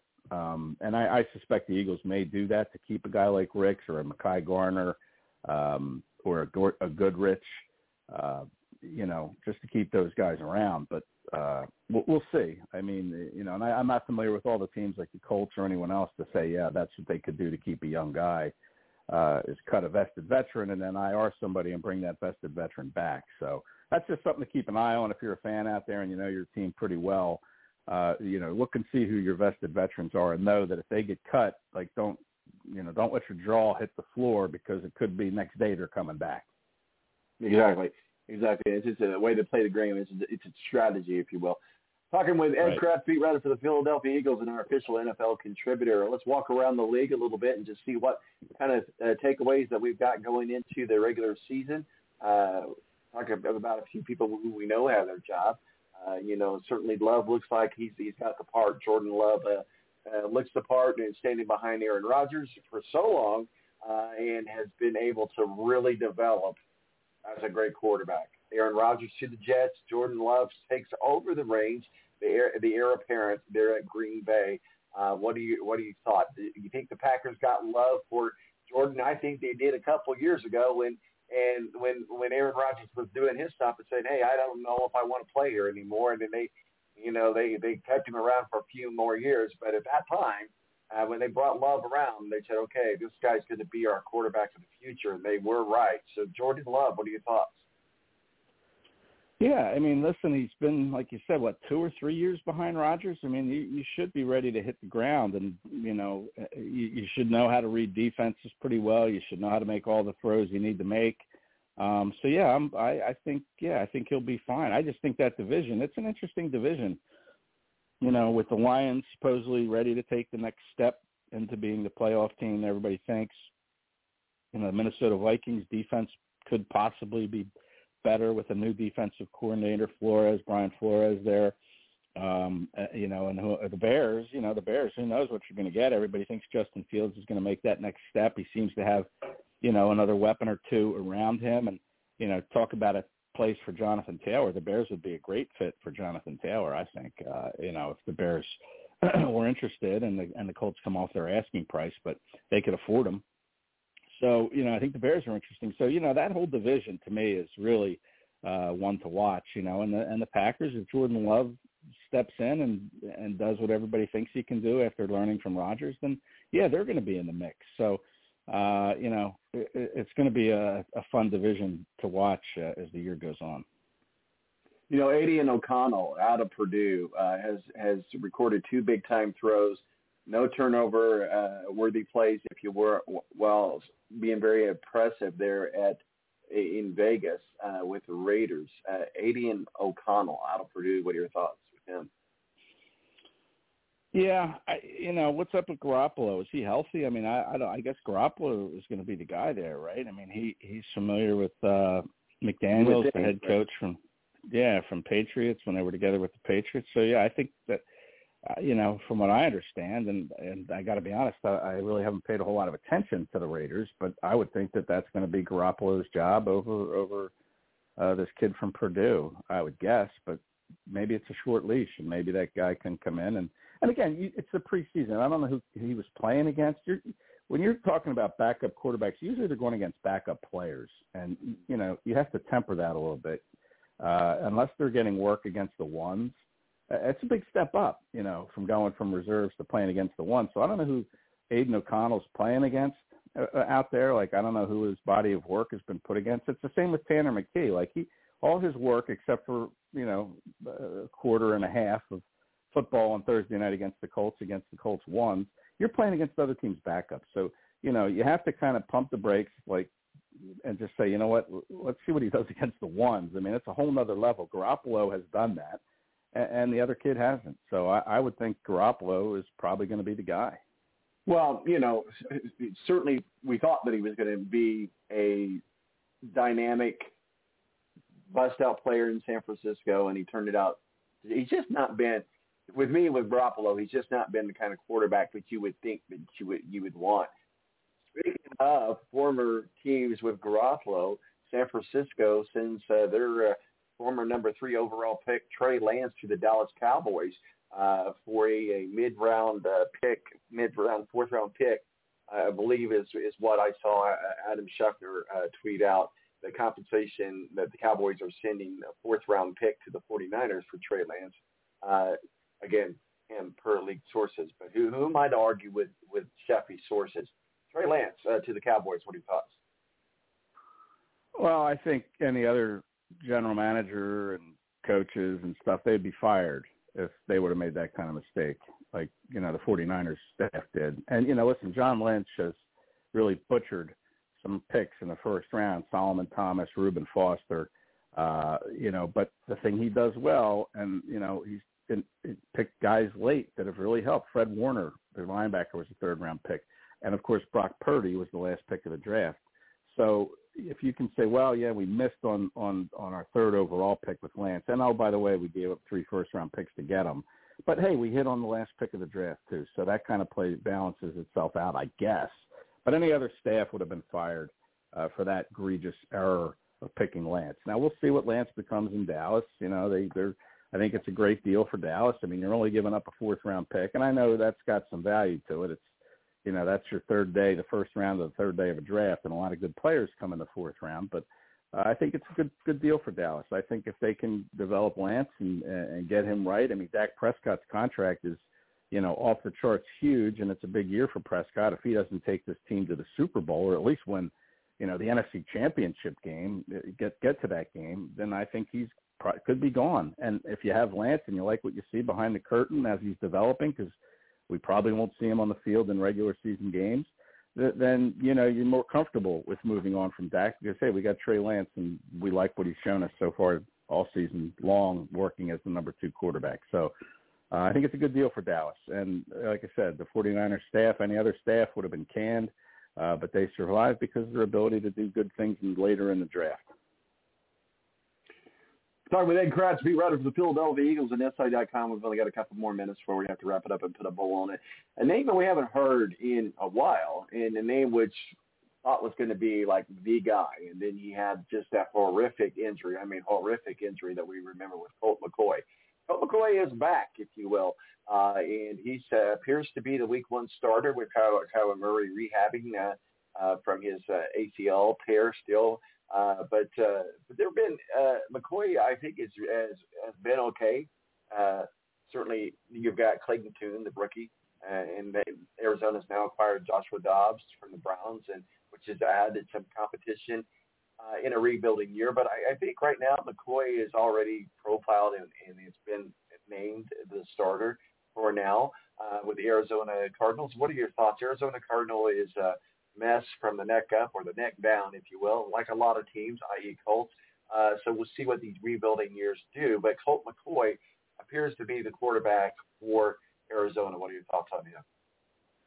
Yeah, he's a fill-in, uh, no doubt. I mean, you know, Monti Ossenfort, their new GM, only has like I think I saw like three players under contract right now for the 2025 season. So he's really come in and cleaned house. We saw him make a deal earlier in the week again, trading a player to the NFC East, uh, uh, Isaiah Simmons, uh, kind of a hybrid player. They dealt to the New York Giants um, for I think it was a fourth round pick. Uh, no, I'm sorry, it was a seventh round pick. So yeah, so you know he's cleaning house over there, and you know uh, McCoy is just stopgap till Kyler Murray comes in. He, Murray, by the way, is one of the three players I think that are signed through uh, through the 2025 season. Um, so you know he's gonna they're gonna roll with him unless he shows he can't do it. Uh, but you know, it, funny story. You know, Shane Steichen. You know, when he was here, you know, we always had Shane off the record in Philadelphia, and he was just great off the record. And you get to know a person when he talks to you, when mm-hmm. he steps off the podium and and comes down and says, "Hey, what's up?" and he starts t- talking anything. And uh, so we again we talked to him off the record, and someone asked him, "Who's going to win more games, Gannon, Jonathan Gannon in Arizona, or you?" And uh, you know, he, he just kind of laughed and said, "You know, I, you know, I, I don't even want to tell you what he said, but um, it was funny because you know that's kind of the way. It's kind of the way it, you know the Colts are certainly they, need to build the talent level up on that team. I, you know, uh, they they got some pieces, but they just don't have enough. And you know, I think without Taylor and no running game and Richardson, to me, you know, he did some good things, but he he really needs to learn how to develop some touch on his passes. He overthrew some guys. Uh, you know, he's certainly fast. He's very good out of the pocket. He's going to do a lot of running this year would be my suspicion, and hopefully he stays healthy. He's a big, strong kid, but he's he has some development to do in the passing area, which is to be expected. Um, so I think you know it's a legitimate question: who wins more games, the Colts or the Cardinals? Uh, you know, I would think the Colts, but you know, we'll see. Uh, you know, the the Colts are they got their quarterback, and the Cardinals are waiting on their quarterback Murray, and who knows when he'll come back. So um, it's going to be an interesting race, but I suspect both those teams could be top ten draft picks this year. Real quickly, what what are your thoughts? And and we go back to the Colts uh, just because it's a homer card. We we talked about the Colts overall. You know, I I like what we saw with Anthony Richardson. Let's move past the Jonathan Taylor thing. It's going to happen or it's not going to happen. You know, we talked about that earlier. I want to, I want your feel on my Indianapolis Colts. Your feel on Anthony Richardson. I did not like the early penalties of Quenton Nelson, one of the highest paid uh, offensive linemen in the league. I saw him make some really silly mistakes, uh, rookie mistakes, quite frankly, in the preseason, not the end of the world. Uh, and certainly the Colts were able to bounce back from that. But there again, we were playing a a, a, a, a it wasn't the, the, the start in the first half. It wasn't what we would call a, an equal matchup. It was more of an equal matchup in the second half. But the Indianapolis Colts, which by the way I turned off after the first half because that's where the starters were going. So yeah, call me that guy. But I can't blame you. I can't blame you.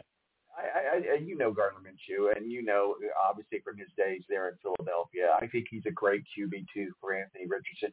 I kind of wish that he'd been the QB one and just let Anthony Richardson go in there. But hey, it's it's there now, and I worry about the welcome to the NFL hit. But he is a giant, so there's that that, that comes into his favor.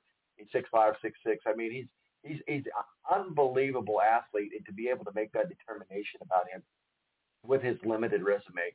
So uh, the Indianapolis Colts, uh, what what are your thoughts? Uh, give give me something to be optimistic about. I'm optimistic because I blew I, I bleed blue anyway. I mean, we're going to be going to the home opener and we're going to be going to the concert the night before, and so we're we're, we're soaking it all up. We're we're, we're diehard Colts fans in, in this house, so that's not going to go away.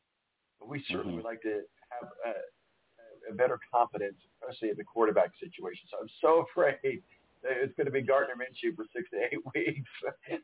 Coming soon, but go ahead, buddy. Yeah, I well, I think there. that's what I, I I think you should be excited about Anthony Richardson watching a quarterback develop. You know, I mean, I I think that's something that you should be excited about. See how he plays week to week. See if he's he's developing the way you'd like to see. Like I mentioned, the touch on his throws. He really needs to develop a better touch on his throws. He needs to, you know, become a little bit more accurate and, you know, get that completion percentage you know, up near 65%. I'm not sure that's going to happen. It takes a little time to do that. I know Jalen Hurts, his first year as a starter, he was at 60, 60% as a passer. Last year he was up near 67. So, you know, but you want to keep an eye on Richardson. I think that's exciting to have a, a young quarterback that you invested, uh, you know, a lot of resources in making him the fourth overall pick. So that's one reason. And I, listen, I, there's some players on that team I like. Like I said, there's just not enough of them. Like I love Zaire Franklin uh, number 44. He's a Philly kid, grew up in a tough area, grew up on welfare, on poverty, uh, you know, in, in a horrible section of Philadelphia. And uh, he, he rose above it, and he's a smart kid, went to Syracuse. You know, I talked to him after Tuesday's practice. Really nice, likable guy. And what, he set the franchise, the Colts franchise record for tackles last year, I think, 166 of them. So, yeah. he's not a real big guy, but man, he plays with, with you know, I hate to say the hair on fire thing, but that's the way he plays, man. He he plays with an intensity that's probably born from where he grew up and how he grew up and how he what he needed to do to survive uh, to grow up. So I I love that guy. I mean, if the Eagles had him, he'd be the best linebacker on the team uh, by a long shot. You know, better than Nakobe Dean and whoever else the Eagles are rolling out there at quarterback. So I love that kid. Uh, he's in his sixth year, so you know you wonder how you hope that he's not going to spend his prime in a rebuild.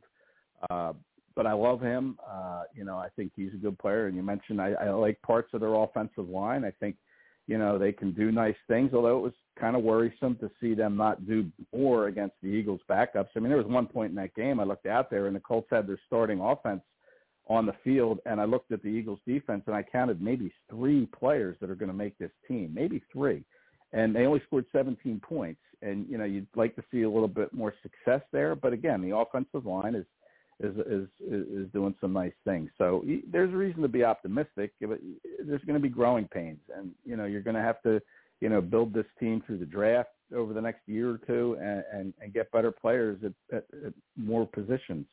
Um, but you got one at the quarterback. I, I I'd really be interested to watch him develop if you're a Colts fan. Well, I am that. So we'll see what happens. Ed Kracz, beat writer for the Yeah. Philadelphia Eagles. Love having you on. They're going to be excited to, to have you on uh, through the season. I, one of these days, I'll get you in on our fantasy football league, but that's, it's all good. It's all good. Maybe when maybe when maybe when I retire, Tom. Maybe when I get out Yeah. of this crazy business of Yeah. pro football. I, I do. I do have one question for you. So I myself am an Eagles fan uh, by the years being associated with you and just following the Eagles. So I, I like the Eagles. They're my secondary team. Uh, so uh, obviously Colts first. So I'm watching uh, the first touchdown, if you will, of Anthony Richardson. Get excited. I get it. But the fly eagle fly crap, I, I don't know. As an Eagles fan, I think I would have been offended by that. Did you did you hear anything about that? Any rumblings about that? Because it was that it was the highlight of the reel of the game, if you will, with him doing the fly eagle fly. Yeah, you know that's kind of the, the mocking chant that uh, opposing players do. So you know he he hit it right on cue. You know he was he was right there, ready for it. And you know Eagles fans, you know they don't they don't like that stuff. There was some boos and things like that, especially when you know you're doing it against you know second and third team guys. But you know he's excited. I mean you know listen. It, it, He's a 22 year old kid, or however old he is, 21 year old kid. You know, you're excited. you know, 21, yeah. football's an emotion. Yeah, he's an, it's an emotional game. You know, you you know, you don't want to say, oh, hey, it was the second team, we scored, a big deal. I mean, yeah, get excited. I mean, that makes it fun. You know, Eagles fans take exception to that, though, and uh, you know, but I, you can't blame the kid. I mean, you know, if that was me, 21 years old, you're darn right, I'd be celebrating like crazy too. I don't care if I'm playing against, you know, a team full of grandmothers. I'm I'm celebrating. I love it. I, I love these pre uh, pre-game pictures that they show on the app, and you guys probably have the same thing. You know, of them get, getting to the airport or getting to the field or whatever, and they obviously do pictures of Anthony Richardson. He's got some wild outfits, man. I, I, I he's going to be one of those guys. I, I tell you. Like, what is he wearing? He's he's wearing on on to the Eagles thing. He was wearing like a Colts high school Letterman jacket, if you will, like a like you would see back in high school back in the day when it have your number on it or stripes on it, and and it had the Colts on it. It was just like I, I don't know. It, it looked like a high school Letterman jacket, to be honest with you. And then another time he was, it looked like he was wearing a shirt that was designed to be uh, worn to be mowing the lawn or something like that. It was not a good look. He's got to make a prolific, Tom. That's that's the word. He's prolific. He's he's prolific. Uh, he's still gonna feeling his way through the money. fashion world. Yeah. Hopefully he can he can hire somebody that can. But who, don't ask me about fashion. I'm I'm I'm the last guy to ask about fashion. Ed Kracz, beat writer for the Philadelphia Eagles. We appreciate you joining us, and we look forward to a great season with you. Where can people find your work and masterpieces, sir? My, my pleasure, Tom. Always like coming on board here. Uh, uh, at Kratzy, Twitter, eh, at K R A C Z E. You can find uh, my my stuff if you're interested for the Eagles and look back on some of the stuff about the Colts. Um, I, it was listen. I like Shane Steichen a, a, an awful lot, and I really wish him all the best. And I I felt that way about Frank Reich too. You know, like I was really a big fan of Frank Reich, and I love that these guys go to the Colts you know, this connection between Philly and Indianapolis with, with our football team Right. is really pretty remarkable. Um, but you know, Shane is one of those guys, man. That you know, just such a. If you ever get a chance to just talk to him off the cuff, he's just like a regular. He's just like a regular guy. He doesn't very little ego. He's, you know, he, he's just a, a fun guy to talk to, and and I and I love that about Shane, and I hope he does, you know, good things. It's gonna, like I said, it's gonna be a little bit of a growing process, and you know, you hope to get culture patient with him and give him some pieces to work with, and he he gets it figured out. Well, I, I certainly enjoyed uh, the pregame uh, shots that they were showing with him down on the field, and players were just coming up and loving on him and joking and just kind of like you know cutting up with him, and you know it was just like he never left, you know. And and uh, I don't know the reception that he got from the fans, but I, I, I from judging from the uh, pregame stuff, all the players loved having him back in town. So I'm, yeah. looking forward. to Speaks volumes to the type of person he is. It really does. All right, buddy. Have yourself a good weekend. Stay safe, and we'll talk with you soon. Yep. Enjoy the show tonight, Tom, and the game tomorrow. All right. Thanks, buddy. Talk with you soon. Bye bye. Ed Kracz, beat writer for Philadelphia Eagles, SI.com. Uh, thank you to uh, John and Nate, a couple fantasy football managers that are with us in fantasy football. We're bringing back the fantasy football huddle. If you'd like to join that, just get with us and we'll try to get you on. Steve Wilson, editor-in-chief of Speedway Digest, our official NASCAR contributor, is down in Daytona breaking down the NASCAR playoffs. We couldn't get with Tony D from the Tony Tony Donahue for the Tony D podcast and in the fan place, but we'll catch up with him next week to recap uh, Gateway in Indianapolis, and then Ed Kracz, beat writer for the Philadelphia Eagles at SI.com, our official NASCAR contributor, breaking down the NFL preseason. It's time for football. My name's Tom Marquis. I'm out of here. Deuces, don't drink and drive. It isn't cool. Change me?